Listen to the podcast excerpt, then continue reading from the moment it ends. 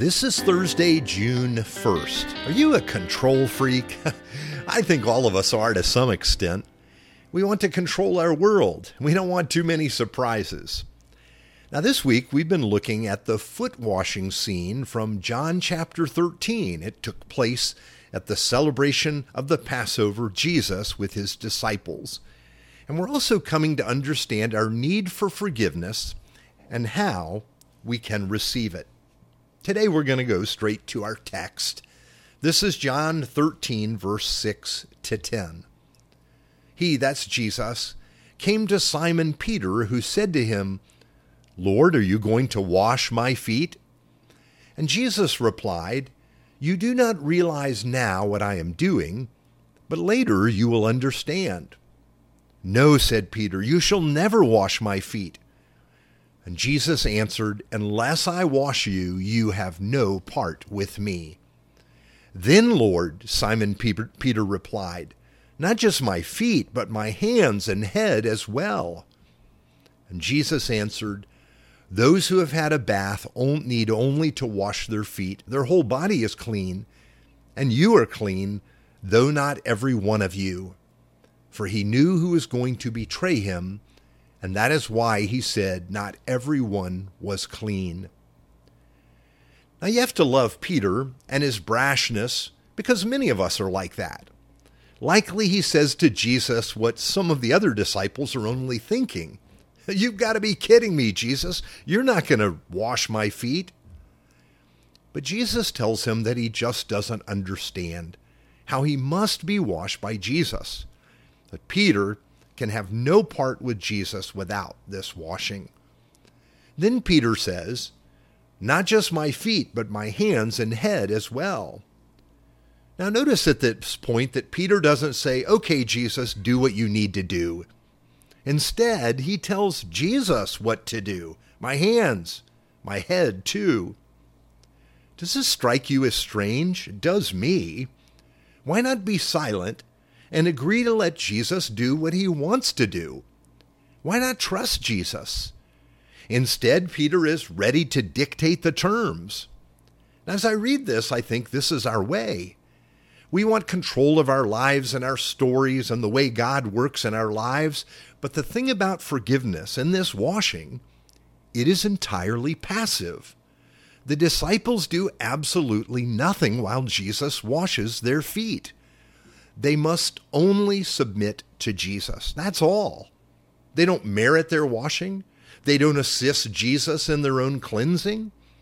And this is the way forgiveness must work for us. Think about this. It's not because you're sorry that Jesus forgives you, not because you promise to reform your life, not because you are sincere when you come to Him. Remember, this complete, this cleansing is completely passive.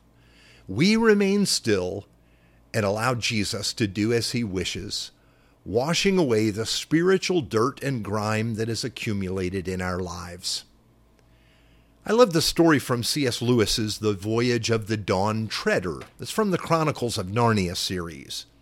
At one point, the ship, the Dawn Treader, arrives at an island, and there one of the boys, named Eustace, one who is quite a rascal and a pain in the neck, goes off exploring the island. He discovers the lair of a great dragon filled with untold riches, and he goes inside. There, amongst all the bounty, he witnesses the death of the dragon. And when he is sure the dragon is dead, he enters the cave and discovers that it's one huge treasure chest. Eustace loads his pockets with the treasure, all the while wondering how to get his treasure on board the ship without anyone else finding out about it, for he has no desire to share the wealth. He ends up falling asleep on the treasure only to wake up and find that he has turned into a dragon himself. He seems stuck forever in this predicament. He seems consigned to a hopeless fate, forever to be a dragon. It is here that Aslan, that's the symbol for Jesus, enters the picture. Aslan leads Eustace to a bubbling well with marble steps, and Aslan wants him to go down into the water. The lion tells him to undress. He realized, Eustace did, that Aslan was talking about the dragon skin. This is what we're told. Eustace said, So I started scratching myself, and my scales began coming off.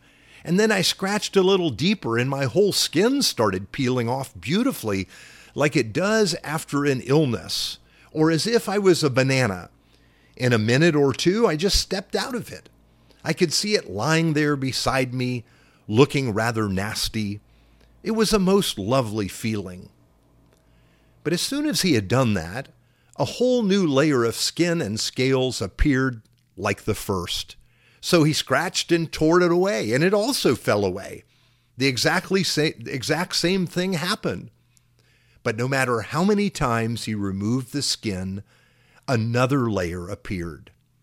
Finally, the lion said to him, You will have to let me undress you. Eustace said, I was afraid of his claws, I can tell you, but I was pretty nearly desperate now.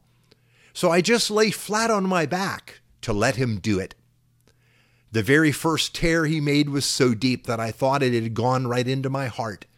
And when he began pulling off skin, it hurt worse than anything I'd ever felt. The only thing that made me able to bear it was just the pleasure of feeling the stuff peel off. Well, he peeled the beastly stuff right off, and there I was, as soft and smooth, and there I saw why. I'd turned into a boy again. After a bit, the lion took me and dressed me. Well, I don't remember that bit, but he did somehow or other in new clothes. Now, for Eustace, this experience meant more than getting rid of his dragon skin. It resulted in the changing of his heart in making him new. Here's what the text says It would be nice and fairly nearly true to say that from that time forth Eustace was a different boy. To be strictly accurate, he began to be a different boy. He had relapses. There were still many days when he could be very tiresome, but most of those I shall not notice, for the cure had already begun. This is true for all of us.